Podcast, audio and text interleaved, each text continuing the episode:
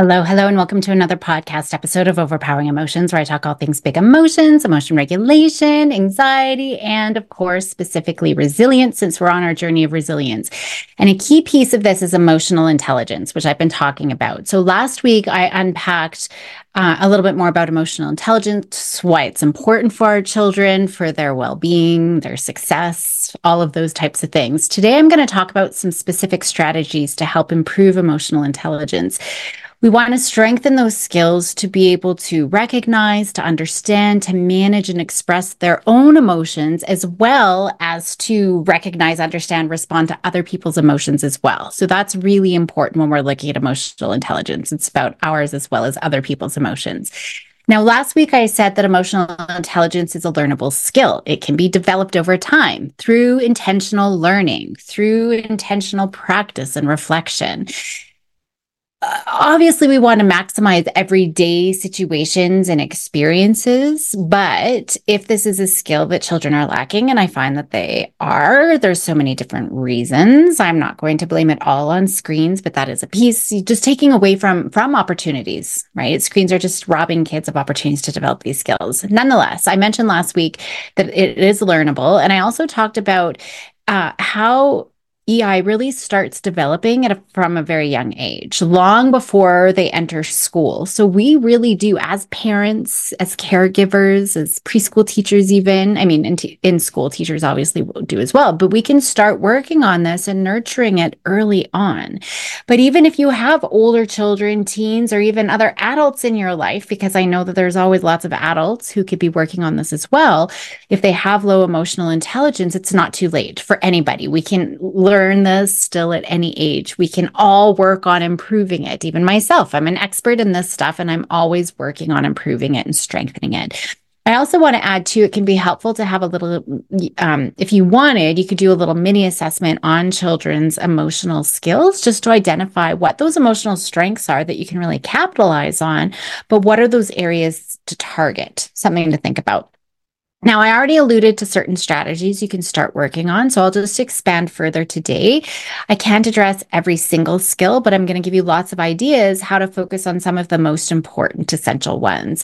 Uh, I do, of course, you know, in all of my trainings, my anxiety compass and other trainings that I do, I deep dive into a lot of this, of course, where we have 30 hours to go into it. But for today, just listen carefully, take some notes, choose one thing to focus on specifically for the rest of this week, the rest rest of the month, wherever you're at. Just really focus on what would make the biggest difference. Keep track of others that you could, you know, keep in your back pocket for the future. You might even want to come back and listen to this episode again. Um, you know, once you're done working on whatever that first thing is. And a lot of this is actually common sense stuff. It's already stuff that I've talked about lots over my podcast as well. But one key way to really nurture that emotional intelligence is having open conversations about emotions. That's so important. Talking about our feelings, not just when we're upset, right? All the time, every day. We're just going to make that that expectation. So kids become comfortable sharing their feelings. That's really important. And I know in my family, that's important because I know that there are, it's not just my children you know, we, I, my spouse, you know, my husband, we, we have also had challenges. Nothing, right? We just want to shove it down. We don't talk about it, but it's so important to be able to share about how we're feeling. The more we do this, the more comfortable they and us are going to be in the classroom, just sharing this all the time, just having, whether it's as a class or as in groups or pairs, whatever it is, the more we're talking about our emotions, the easier it is. And bonus, when we're talking about it with them, it's helping build healthy relationships relationships too. So to do this effectively, we just want to make sure we really have that safe, non-judgmental non-judgmental space. That's so important because kids need to feel safe sharing how they're feeling without any fear of criticism or ridicule or reassurance or any of those types of things. That we are just sitting there with open hands listening to them, accepting whatever it is that they want to say, even if they're saying that they're frustrated with us because we took their phone away and we're the worst parents in the universe, right? We we want to create that space for them to be able to listen openly without any reactions from us. So we always want to start by setting it up um, with an invitation, right? So establishing regular check-in times after school, at dinner, maybe even before going to school can be really helpful. Well, when we do this, we want to start with active listening That's really what we're doing here. It's not so much as what you're responding, right? I, I know I've talked a lot. It's just being engaged, being present. So they know we're listening. We're, we're showing genuine interest in their feelings. We're reflecting back what we hear just to make sure we got it right right? So making sure they got we got it right and making sure they feel understood. That's really important. And when we're doing this we're validating those emotions. We're showing our understanding of how they feel right? And and we're we're showing our empathy. So we might say things like it makes sense to me why you're feeling so frustrated right now. That makes total sense. Or my adjective hack right? Like dude that sucks. Whew, no wonder you're frustrated. So we're just validating even if we're like mm, you wouldn't be you know i wouldn't have to yell at you if you just did your chores and listened in the first place right it's like ah no wonder you're frustrated feeling like i'm correcting you all the time we're just validating that that. That's really important. Now, with any big emotion that might feel uncomfortable, we want to make sure we're normalizing all of those emotions. It's normal to experience the full range of emotions. And that's so important. Anger is okay, right? I, I hate when parents come to me and say, we got to get rid of their anger, anger management, right? It's, it's a problem. It's about managing, right? Like the Hulk couldn't get rid of the Hulk. Dr. Banner couldn't get rid of the Hulk. He had to learn to manage it, to become the heart, the, the, the smart Hulk. He still needs to have anger to defend, you know, himself or things that he loves or things that are important to him. So no feeling is bad bad. No feeling is wrong, right? It's maybe the behaviors that come out outside of that from those emotions, but we want to make sure that all feelings are important, all feelings are normal, and we need to be able to experience them. There's a reason for them. Right. So anger is to defend what's important to us. We need to have sadness and grief to process what's happened to us, maybe to seek out support. We need to experience fear to, to stay safe. That's really important. We need to have disgust so we don't eat rotten food. It makes sense that they're feeling all of these big feelings. And with that normalization, it becomes easier to talk about emotions, right? It's just more about our responses to those feelings. That's where they need the guidance, especially with their behaviors and the screaming and the big meltdowns. That's might be, you know, where they need guidance, but not in the heat of the moment. That's really important. So if you want to invite deeper exploration into things, you certainly can right? We can ask open ended questions. What's been going on for you? Looks like there's lots on your plate. What's up? So we can ask those things. But otherwise, if you just set that regular check in, that it's just an expectation, that can be really helpful. One of the things when my girls were younger, we had a magnetic um, emoji cart. And I, I think there was actually like 30 or 40 um, different emotions on this on this magnetic card that we just had on our fridge and then they each had their little color coded marker that they would just put their marker like blue was for one kid and red was for the other.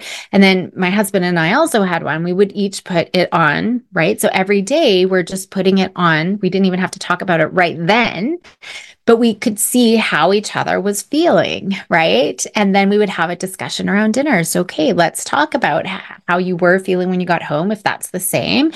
And really, it was just about how we're feeling. If anybody wanted to talk more about why they were feeling that way or if they needed help, they could. But otherwise, we were just validating and normalizing. That's it.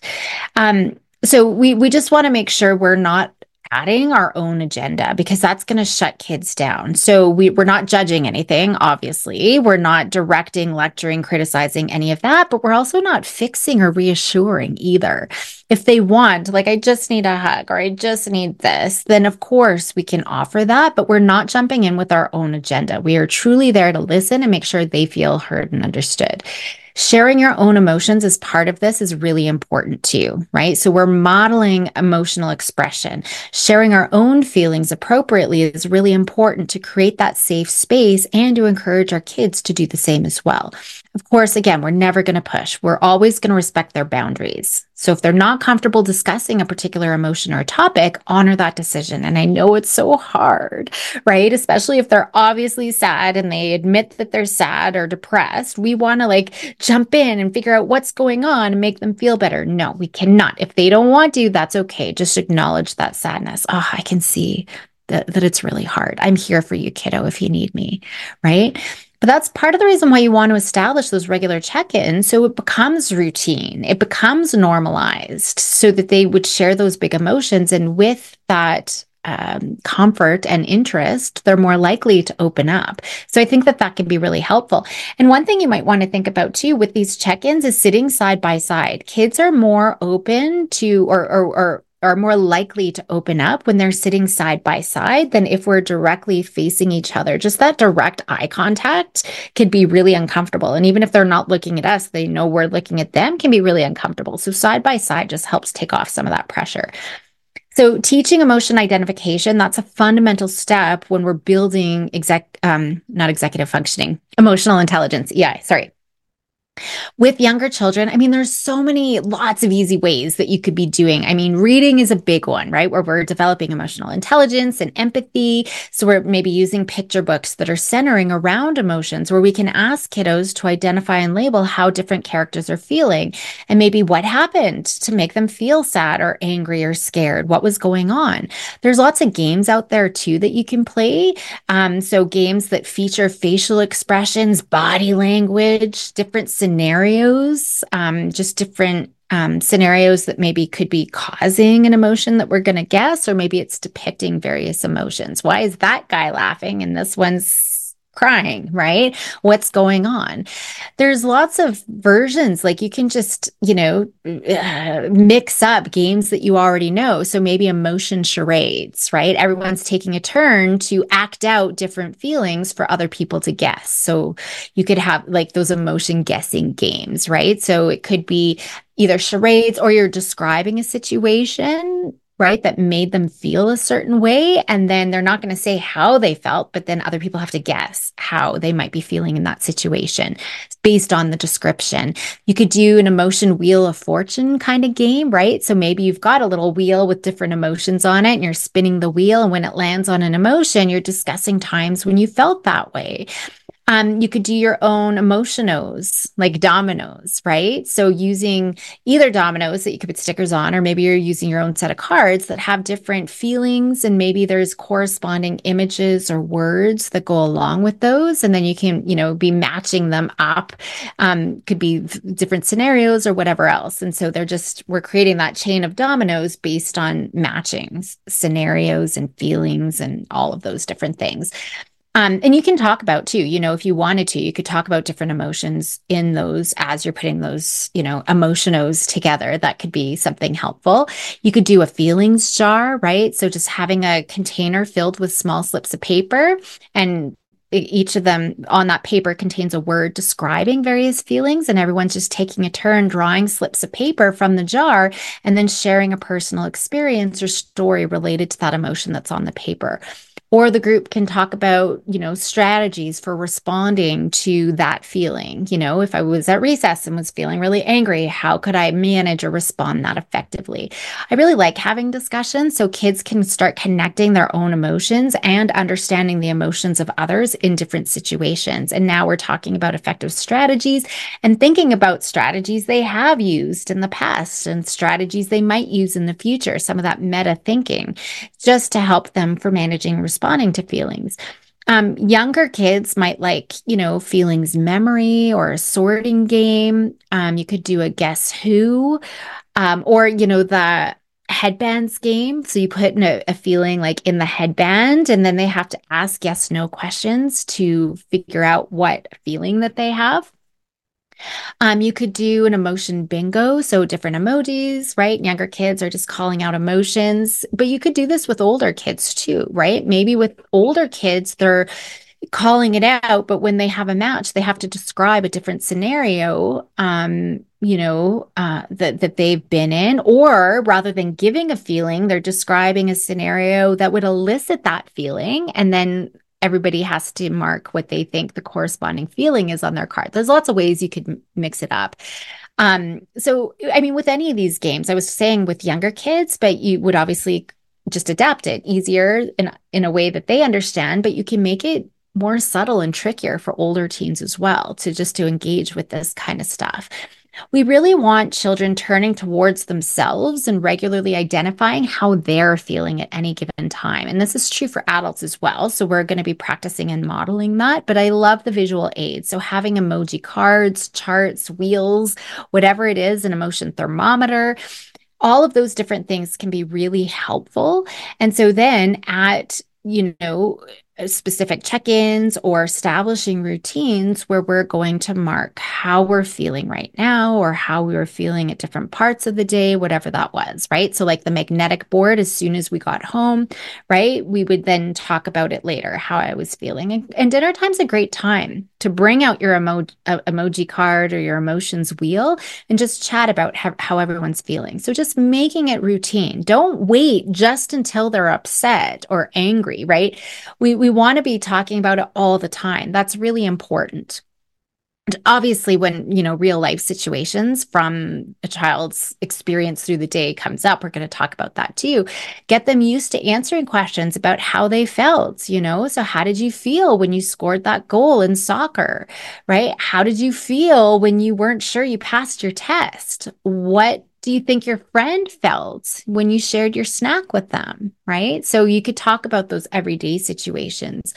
Uh, emotion journals are a great one too, as long as we're not forcing it. We're not forcing them to write and we're not, you know, always checking to make sure they did it, but maybe we're encouraging them to write or draw their feelings every day. And that's just really helping them connect their emotions to their daily experiences right?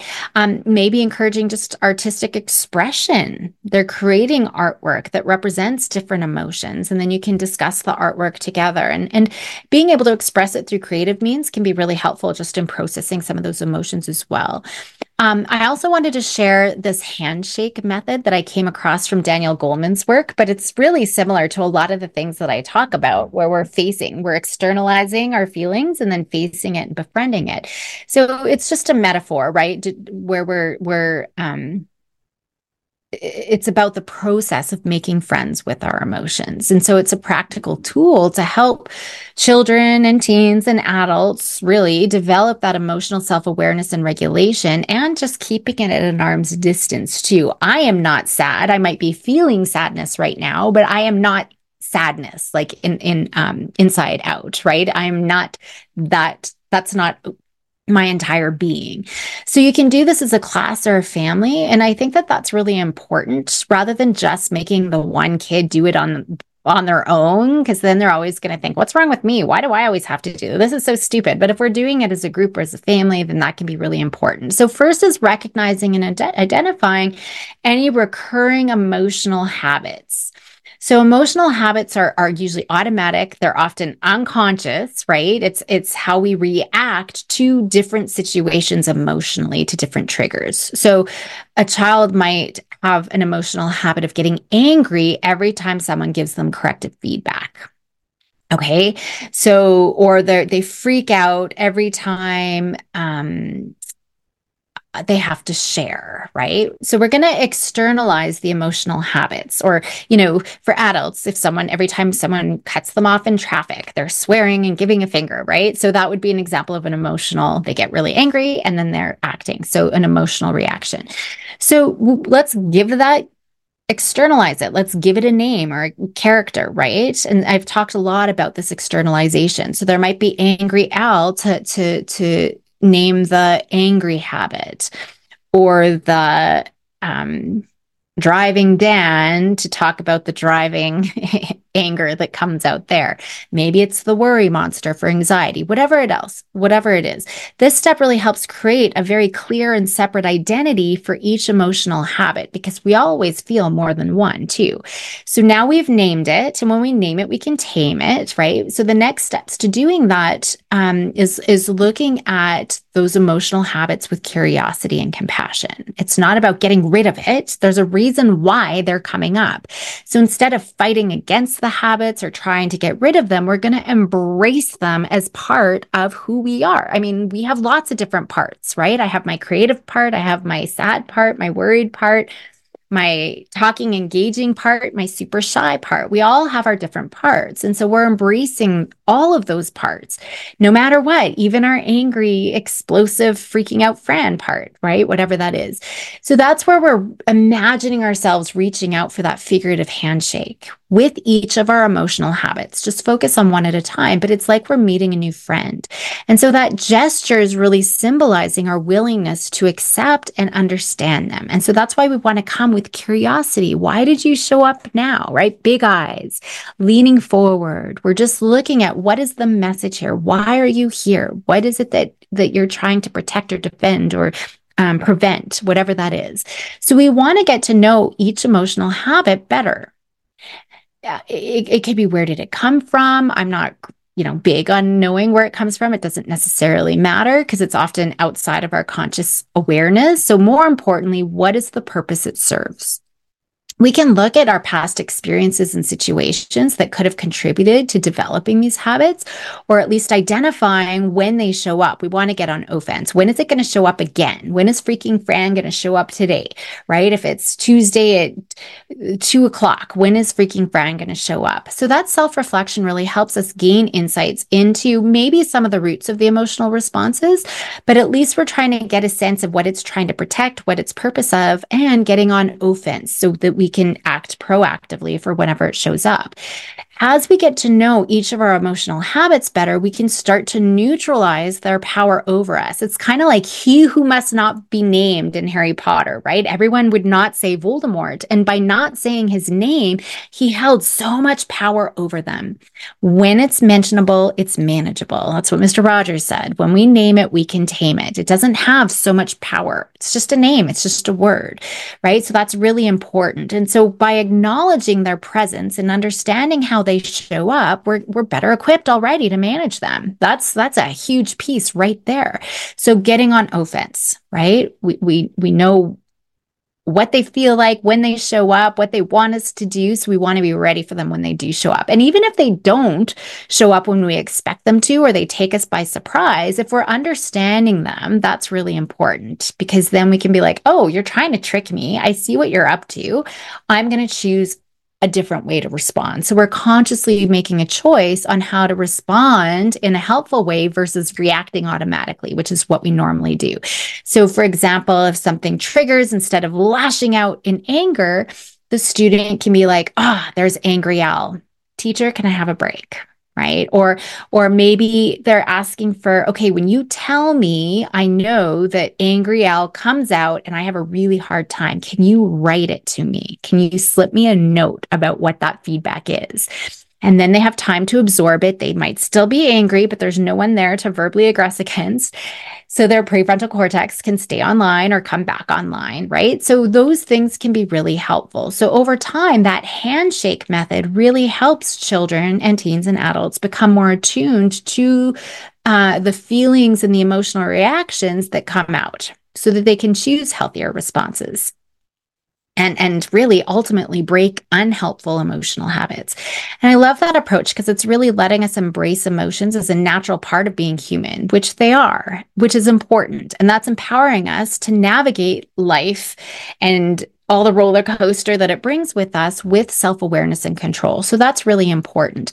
Now, to do any of this, mindfulness is such an important piece. It's really a foundational component of building and strengthening that emotional intelligence. Being mindful is so critical for self awareness. So, awareness of our emotions, emotion regulation. And I will be talking about that too, but, but it's really fostering a deeper understanding of our emotions and our ability to respond to them in helpful ways. And so, consistent practice of mindfulness techniques is important. So mindfulness isn't about relaxing and trying to get rid of, you know, all of those big emotions. It's being mindful of them in the moment. And there's lots of things that we could do throughout the day easily, right? Especially if we're trying to teach kids to bring that mindfulness. We want to bring it to everyday activities that they're already doing. There's no need sitting for an hour. That's not what it's about. So you don't have to do anything structured and, you know, taking an hour to sit and meditate. So it's having mindful moments. Certainly you could do that. Okay, everybody stop, mindful moment. Focus on your breathing. I personally don't love focusing on our breathing, but some do find that helpful to focus on their breath or whatever that is. Maybe it's just if you are looking at observing every inhalation and exhalation exhalation. And that practice just really helps anchor them in the present moment. I apologize if you hear my dog barking. I am just going to keep going and hope being that it's not too distracting. Um, but but we want to stay present in that moment. And when we're present in the moment, we're not so reactive to emotions. I personally, instead of um, breathing, I like doing body scans. I find that it's just helpful to be more anchored and engaged, especially for children. So we're just guiding kids to systematically scan their bodies. I like starting from the top of my head and just paying attention to any physical sensations or tension or discomfort as they go through their body. That practice really enhances their awareness of any bodily reactions to emotions and even just what's going on. How hungry am I feeling? What's my stomach feeling like? Right? All of those things are really important. So having some time during a snack or meal actually on that it can be really helpful. So, so practice eating mindfully, savoring each bite, paying attention to using all of your senses. What does it look like? What does it smell like? What does it taste like? What's the texture like? Mindfully walking down the hallway or to the car as they go to school or to the bus. So, just again, fully engaging their senses can be really helpful. Just encouraging them to notice the sights, the sounds, even the sensations of the steps that they're taking as their foot comes down onto the ground ground and lifts back up and their other foot, you know, comes down. So just paying attention to all of those. Um, you could do guided meditations. And so I, I love ones specifically focusing on, you know, self compassion, gratitude. I think that those can be really helpful. It's just enhancing empathy and emotional connection. And, and so that can be really important. So just capitalizing on mindful observations. Um, or you know just using all of their senses but it could be just um, looking at things too. I used to do one where i was looking at a flower every day but it got costly to get a flower every day. Um, so just picking up every, anything you know like i've got a mouse here. So looking at the mouse what, what does it feel like? It's smooth right? Um, what are the colors? What am i noticing? So all of those things can be really helpful.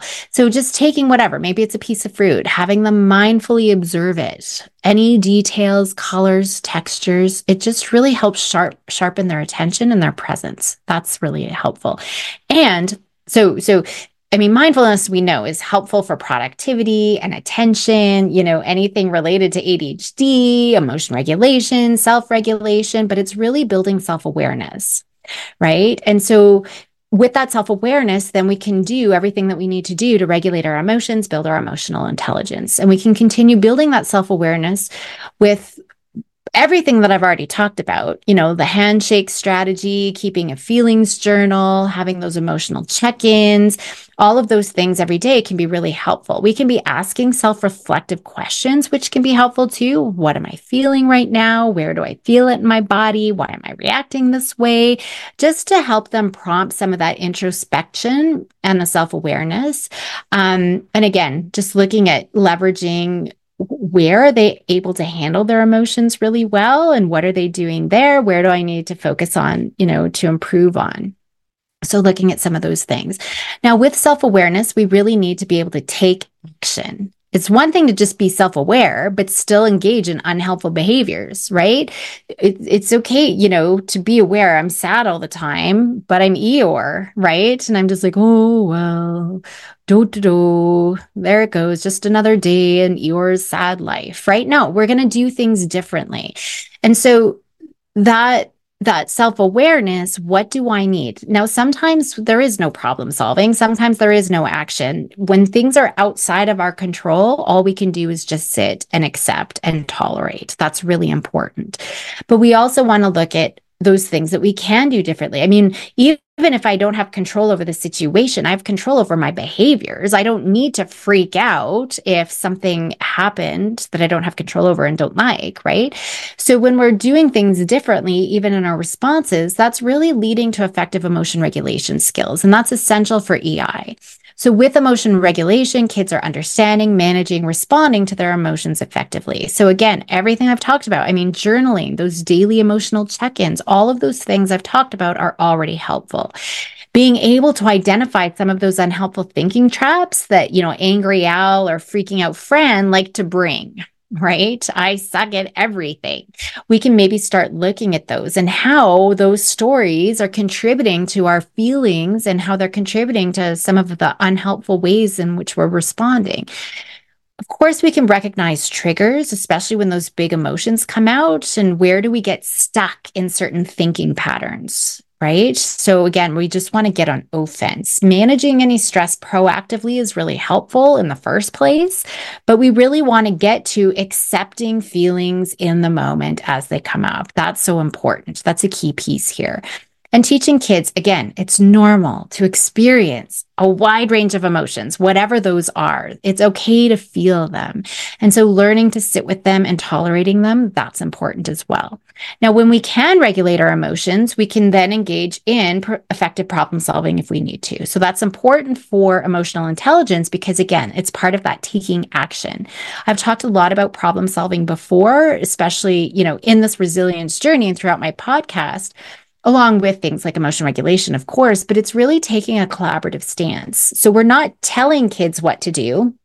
We're guiding them through the process to figure out, to identify what the problem is, to brainstorm a bunch of different solutions, maybe looking at a few of those ideas of solutions and evaluating the pros and cons of the different options that they have. So then they can choose which one am I going to try? And then we're going to evaluate it. Did it work out? And then we can adjust what, you know, what we were doing. That's really important for, to develop this skill.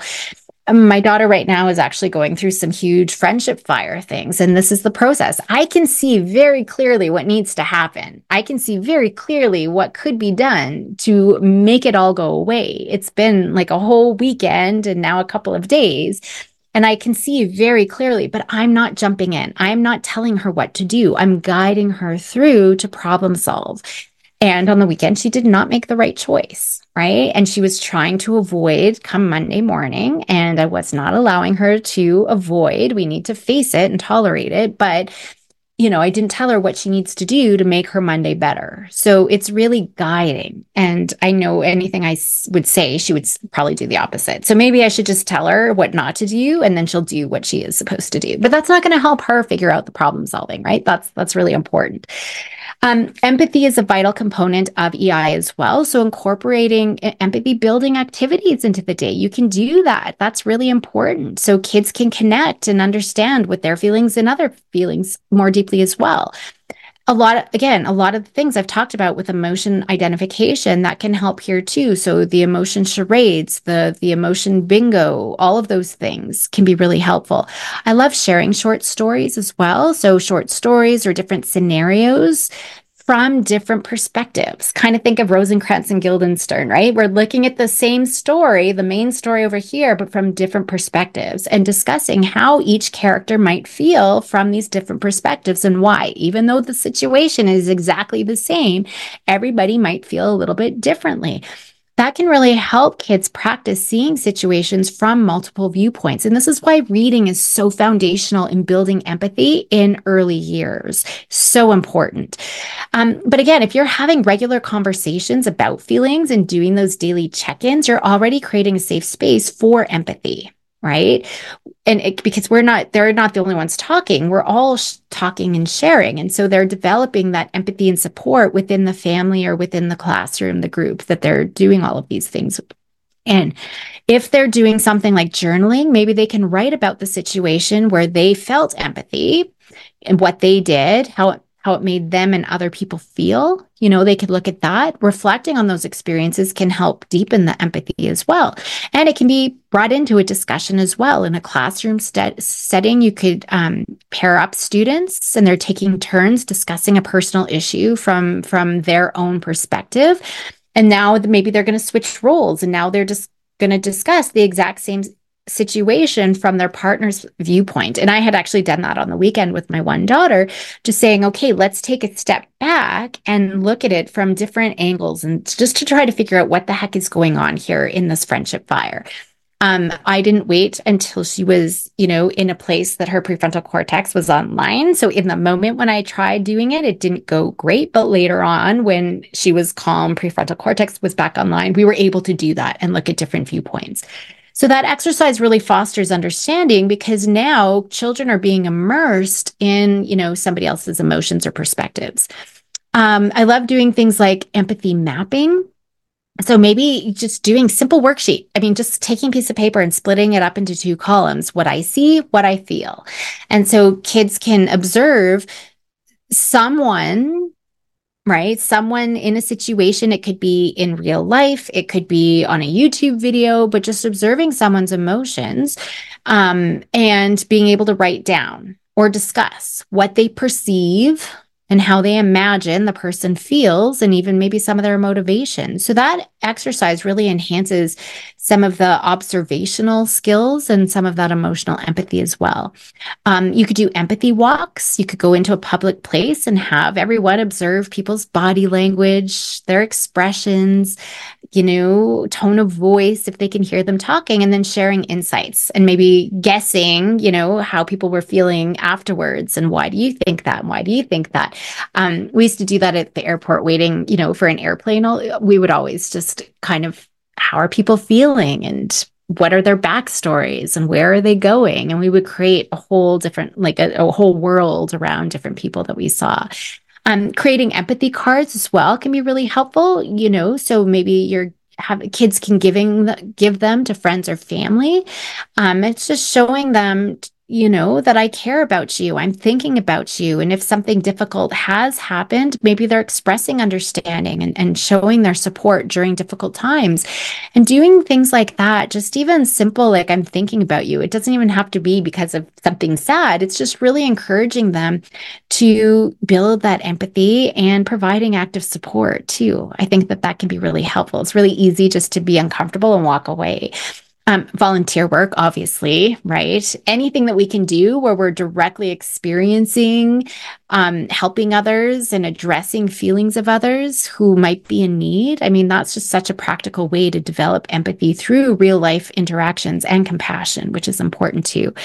Um, there's lots of apps and digital tools. I'm not going to go into them. I mean, there's the mood meter.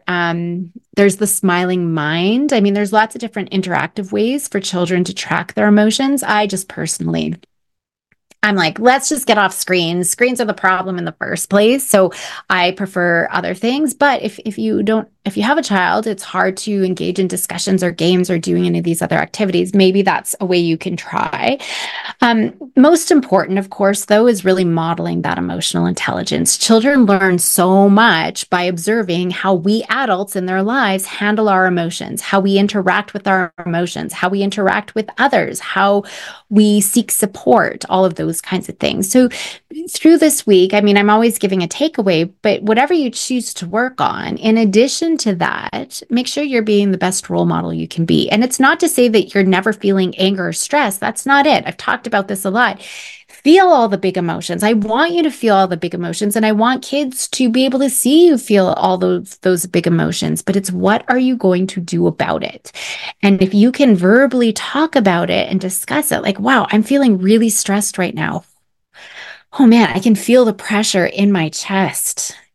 It is like an elephant is sitting, right? We're going to say where it is in our body. What does it feel like? So it feels like an elephant sitting on my chest, crushing my chest. Is it more on the left or right? More on the left, right? We're keeping our prefrontal cortex online. We're getting curious with it. And then what is it that I need to do right now? So maybe I need to go for a walk or shake it off, or, you know, maybe I need to go and reschedule my schedule so it's not so busy or whatever it is. We're just showing and modeling that. So I'll leave it there for today. It is fast and furious as always. Thank you for joining me. I've given you lots of ideas. I do hope something in there you found um, valuable for you to work on for this week. So remember, nurturing that emotional intelligence, it really does take time, but it is learnable. And when we do teach it and learn it, I mean, the benefits are immeasurable. So again, I want you working on something, building on these skills. Your task for this week is to choose one of those ideas to focus on right? Figure out what it is that you want to work on. Is it one of those skills like emotion regulation? If they don't have self awareness, that's important. If they can't identify feelings, that's important. Figure out what you're going to work on and how you're going to incorporate that strategy into daily practice. It's because, you know, we need that regular daily practice. That's so important. And ideally, I mean, the more you do it, the better. Three times a day, fantastic. So, encouraging regular discussions, right? Encouraging activities that promote some of these skills and reinforce all of the changes that you do see, at least, you know, even in just the effort of trying, right? If they're having a hard time articulating how they're feeling, but they're really looking at the emo- emotion wheel and kind of guessing, that's okay, right? This is hard. So, we want to reinforce that. So, until next time, help those kiddos be bold and courageous, and I will see you next week.